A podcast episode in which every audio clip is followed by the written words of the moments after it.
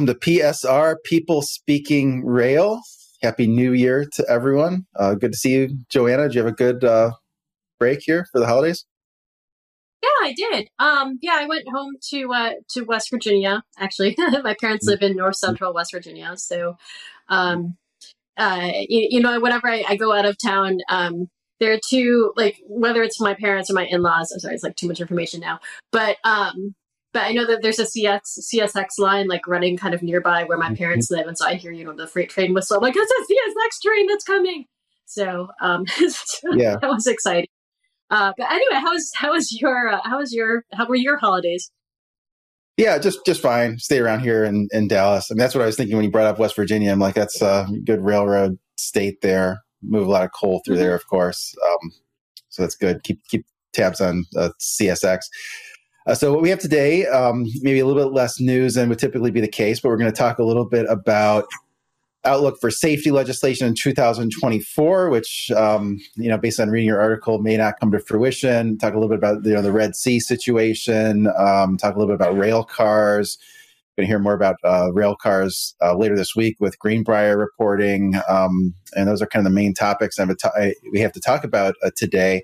If anyone's not already signed up for um, the Railroad uh, newsletter, we have a newsletter that goes out every Thursday. You can subscribe to that as well as the other newsletters. Go to freightwaves.com forward slash subscribe. Scroll all the way down at the bottom to the left is where you're going to find that rail uh, newsletter um, be in your inbox uh, every Thursday. Uh, so be sure to do that if you're not signed up for that already. And with that, want to hit on our first um, you know topic here, which is will Congress pass any rail safety bills in 2024?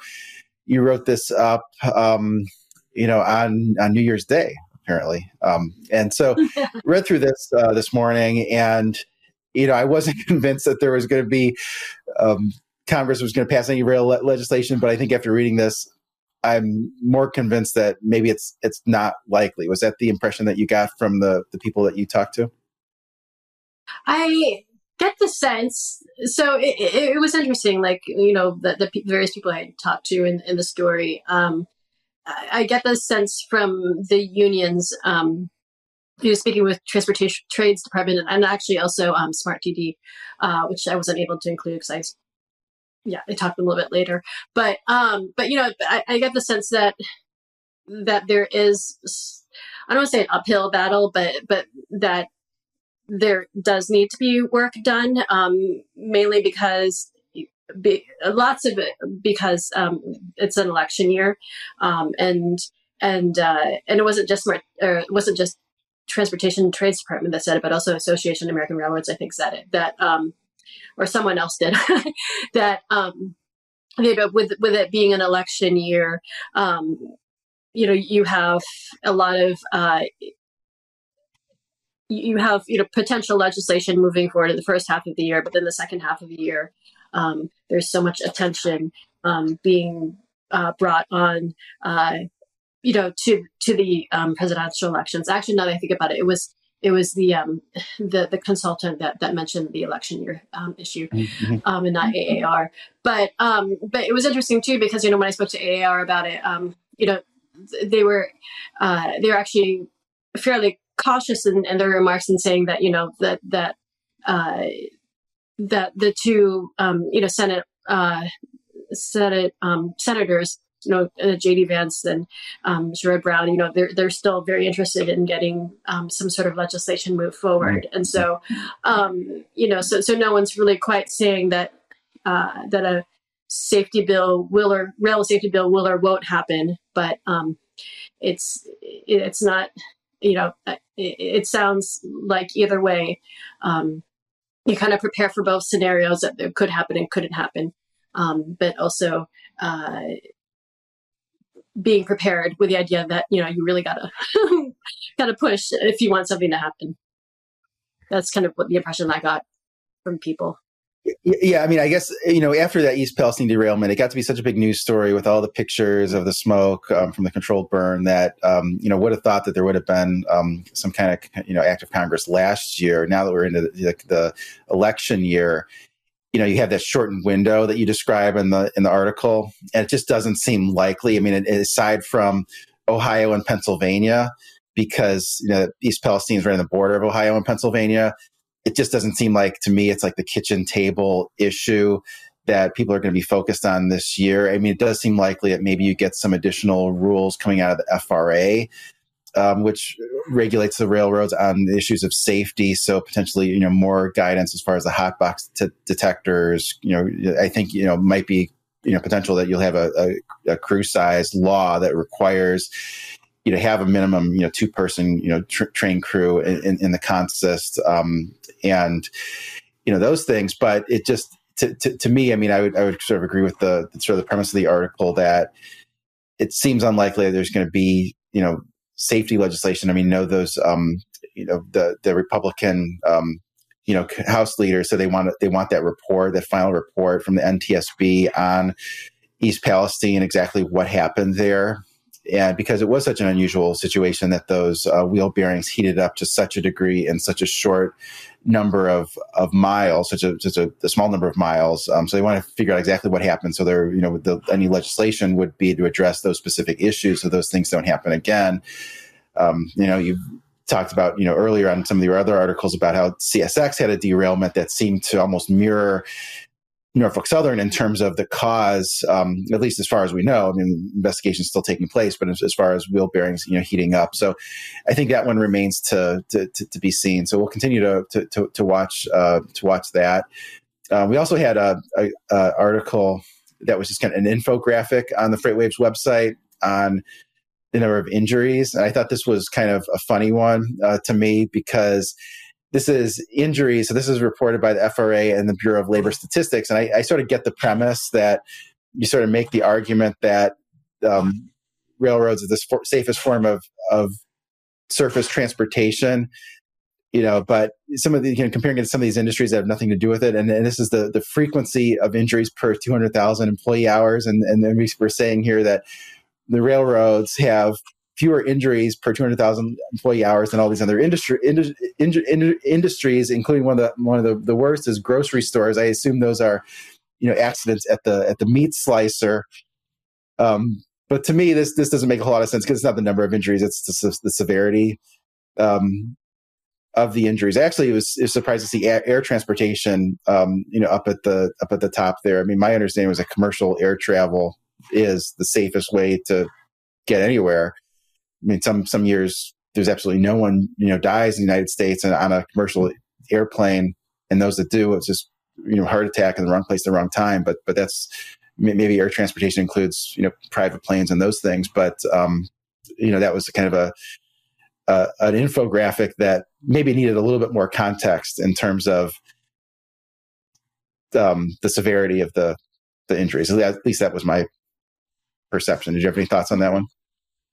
Yeah, I mean, yeah, I think you know having a little bit more context um, w- would be helpful in, in, terms of you know what what constitute as a reportable injury, and that's actually something I think that um, the railroad companies have argued in terms of not so much injuries, but just like accident data. Like when you're talking about an mm-hmm. increase of accidents, like is it like a big accident or is it like a little sort of, mm-hmm. um, I say little accident. I'm trying to think citation. I, I think that's what it, mm-hmm. what they're talking about. You know, like I think Union Pacific, for instance, you know, uh, when they, um, when the Federal Railroad Administration was kind of pointing out like an increase um, in in um, not citations, but you know, just sort of uh, I can't think of the word right now. it's the new year, but uh, hmm. but uh, yeah, it's just like an increase in sort of um, noticeable errors or, or, or, whatever. Like you know, Union Pacific sort of says, "Oh well, you know, you don't really know how severe that is." So I guess with this accident, uh, with the injury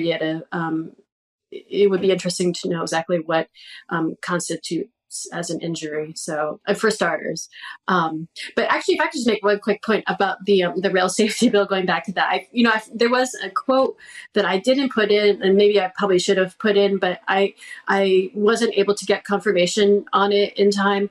Um, so or not so much confirmation because that's really more of a an opinion quote but it was interesting because um, one of the sources uh, someone had spoken to um, had said, uh, you know, we're we're even though you know you have questions about whether a rail safety bill will move forward in 2024, you're also sort of one accident away from from uh, rail safety bill uh, getting you know pushed mm-hmm. forward, which mm-hmm. sounds kind of um, uh, sounds kind of a little sad, but at the same time, you know, it is it is true. I mean, you know, you know, God forbid if there's another um, event like East Palestine, you can be sure that you know um, mm-hmm, mm-hmm. Uh, there'll be forces that will be trying to move things much more quickly than than um, than a year ago.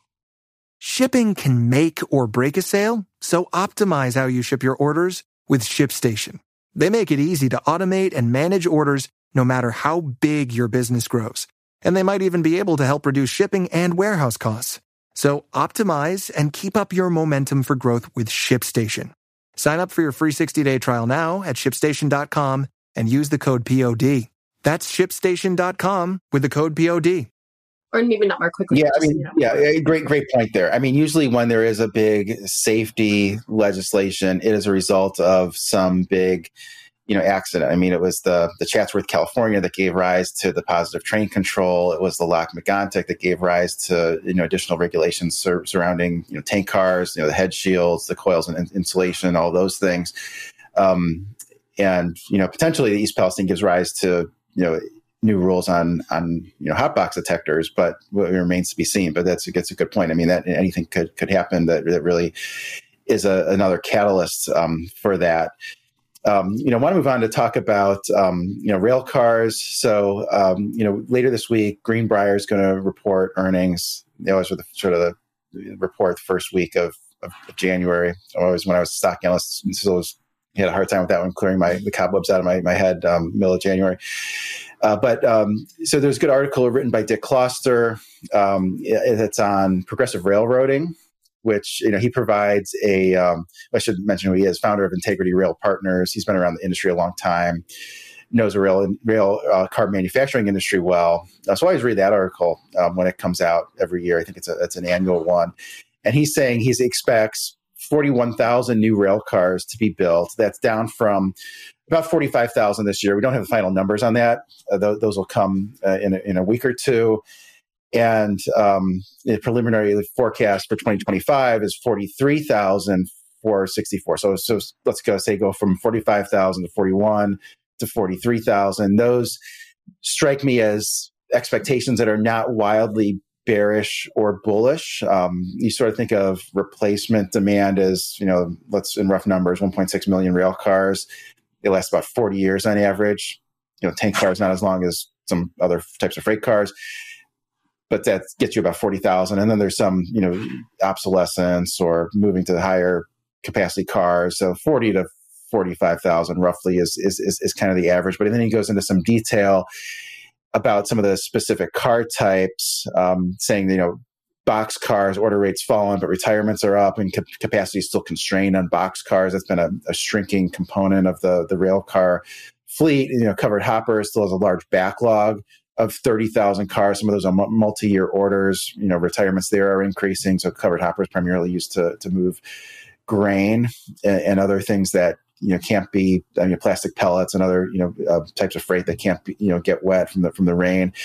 And then tank cars, um, you know, he's expecting deliveries of 10,500 in 2024 up 20% from the three year average. Um, and they are saying he supports that he says, you know, some of those uh, data there supports higher lease rates, um, replacement demand for flammable ca- cars, some age profile in several segments. So almost looking at that, I mean, it makes me kind of bullish. Um, I just uh, his comments on the tank cars, which, you know, they think believe the, the freight car manufacturers are in a higher margin on the tank cars, you know, makes you a little bit more bullish, I would say, on Trinity's year, maybe on Greenbrier's year.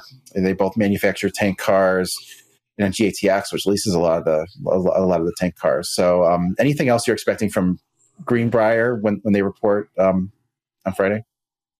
Yeah, um, I don't think so. It's I you know from from what I remember, uh, you know from the from the last series of, of earnings calls, um, uh, you know of course they're all going to say that you know that you know they're going to emphasize the positive but it didn't it didn't seem um, that that any of them um, you know were were were anticipating um,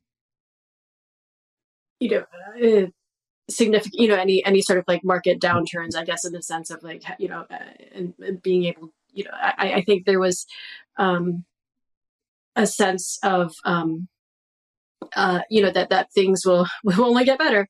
Uh, of course, I know you know, like I said, it's it's usually you know put a positive spin on the, the on those earnings calls, but you know, but there wasn't any.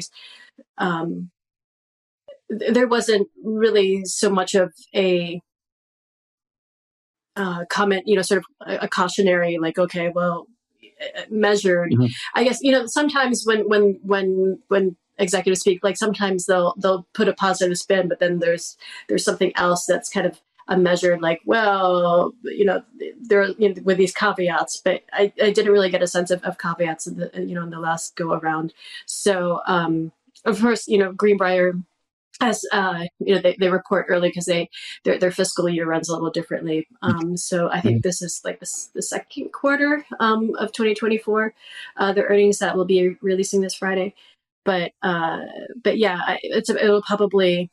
I, I don't really. It, it, it, I think you know what um, you know Dick Kloster said was probably um, will probably be in line with um, you know what what we could hear from Greenbrier and the others um, in the next coming weeks.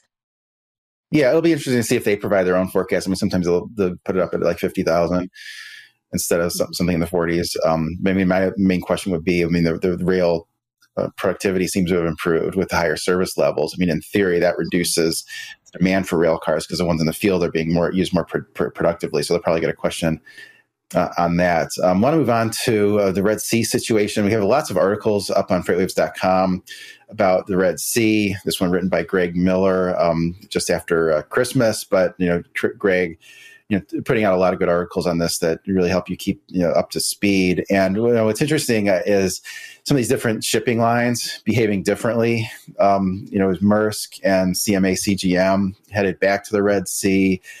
You know, this was after this Operation Prosperity Guardian, where you have the U.S. military and its allies, you know, protecting these these vessels um, to avoid this one to two week additional transit time around the Cape of Good Hope.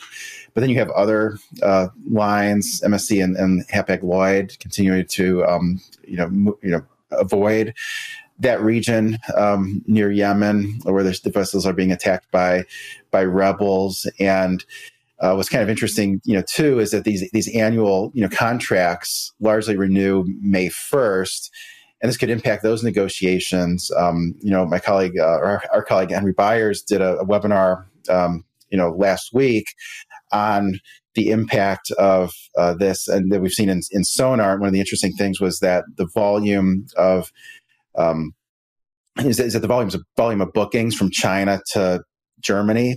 This is primarily a you know China to Europe route that those those booking volumes were up, and then this uh, shows the increase in spot rates from China to North Europe. So from the lows, this has been a dramatic increase. It's been from about thousand dollars a container to sixteen hundred, and you think, wow, that's a sixty percent you know increase. That's really been tremendous. You do have to sort of put that in the context that back, you know, a year ago, it's it's it's less than it was a year ago, even with this whole Red Sea situation, and way less than it was during the pandemic. If you, move, scroll out further, it was you know ten to fifteen thousand. So it's um, it's still like ten you know a little over 10% of of its absolute you know high during the during the pandemic so it is it is up a lot up from a very low uh, level and i guess the way that you would interpret that i mean another, another interesting thing is you look at some of the stock prices those have bounced um, bounced from a high level if you look at zim uh, you know stock chart on, on, on zim i think which that's you know bounced from its low you know that's been almost almost a double from its its absolute low. If you could trade could trade that close to six dollars now, it's a, it's a, it's at eleven oh five, up about twelve percent for the day. That is down from you know twenty four dollars in, in in February or March. So the idea is that longer routes takes capacity out of the the industry that supports rates. So it's been good for the stocks, I mean, those are are stocks where there's really a lot of speculation because they move so much. Um, but I guess the way this would potentially mean for for, for intermodal would be is would it potentially encourage more shipments from China the U.S. West Coast rather than China to the U.S. East Coast. One of the things that, that Greg Miller talked about was that there were some um, ships that would have gone from China to the U.S. Um, East Coast through the Panama Canal, that all water route through the Panama Canal, but because of the drought in the Panama Canal, that some of those had been rerouted from China through the Suez and the Red Sea, and and so that was was temporarily you know creating more demand for for use of the Red Sea. So potentially all these situations could create more demand for imports into the West Coast, both of those, uh, both the Panama Canal situation and the Red Sea situation, potentially leading to more intermodal.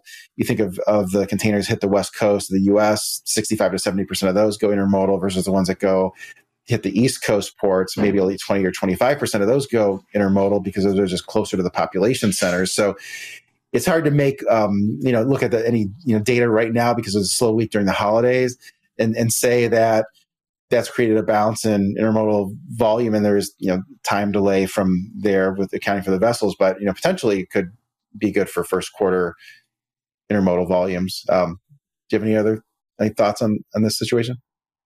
Yeah, well, you know, I, I think, um, you know, for sure, you know, I, I, think, you know, keeping on keeping track of the FreightWaves website and, um, you know, what Greg Miller writes and, and other, um, you know, and others who might be um, looking at the issue, you know, that's that's certainly something to to keep in you know keep in mind. Um, you know, because even you know we, we had a meeting this morning, and you know Greg was talking about just how you know the situation is uh, evolving right now, and, and Maersk is actually saying, well, actually, we're not going to do you know go through the Red Sea after all. So it's just it, it just there's so much. Uh, there, there's so much that happens um, every day, and I've even like within the day. So you know it's it's good to sort of keep track of of um, you know what, what's going on with with uh, with what we're producing on our website. Yeah, so we'll continue to do that, and then um, you know what else are you working on to, to write it for the site? Yeah, yeah. So um, so hopefully this week um, I I will be publishing the um, the the issues uh, that uh, that rail stakeholders are looking at um, in 2024. Uh, it's uh, sort of what do you call it? A spoiler alert. It's it's very similar to what they're seeing, what they saw in 2023. so um, it's also a very long story. There's like seven articles in one big story. So if you have insomnia and uh, you need, you know, you can go up, you know, pull up the story and um, you know have some bedtime reading and uh, I will put you to sleep. I don't know if it's a good or bad thing, but um, but yeah. So in other words, it's actually. Uh, lots of information in, in that. Um, and was able to speak with um, several um, people you know within the rail sphere but also the you know shippers and unions as well. So it's i feel like it's a it's a neat sort of comprehensive uh, look into you know the various issues into 2024 and i'm sure I, am sure that there are others out there too that i, I might have missed but um but you know mm-hmm. that's for starters uh you know that's uh, you know you can check out that that uh um, that story. And what else? And I think there's also um, just kind of, you know, I spoke uh, recently with someone, um, you know, sort of looking at uh, sort of their thoughts on the intermodal market um, in 2024. I, I, think, you know, a lot of people um, so far are, and Mike, you might, you probably have more thoughts about this than I do, but like, uh, you, you know, there's still some pressure on, on you know rail and intermodal in 2024 at least the first half and you know the second half might you know some see see some some sort of improvement but um uh but just just you know some some thoughts on uh just you know how how things might look in the first half of the year. So those are the two things i'm i'm working on right now. And then of course greenbrier has its earnings and then and then we have the um the uh, fourth quarter results in mid late January, and of course, is that I'm trying to think if that's when the rail com- ra- when the railroads give their 2024 outlook, or is that April? I'm not sure, since it's fourth quarter. But um, yeah, but yeah I think I, when they report the fourth yeah. quarter, yeah, they start reporting yeah. right after Martin Luther King's birthday, and um, usually we'll, mm-hmm. we'll do their outlook for you know the 2024 along with their capital envelope, all those things. So it's a good um, time to listen to those conference calls, even though that's you know, can be a tedious uh, you know task. So everyone, um, you know, go check out check out that article, and hope everyone has a good day.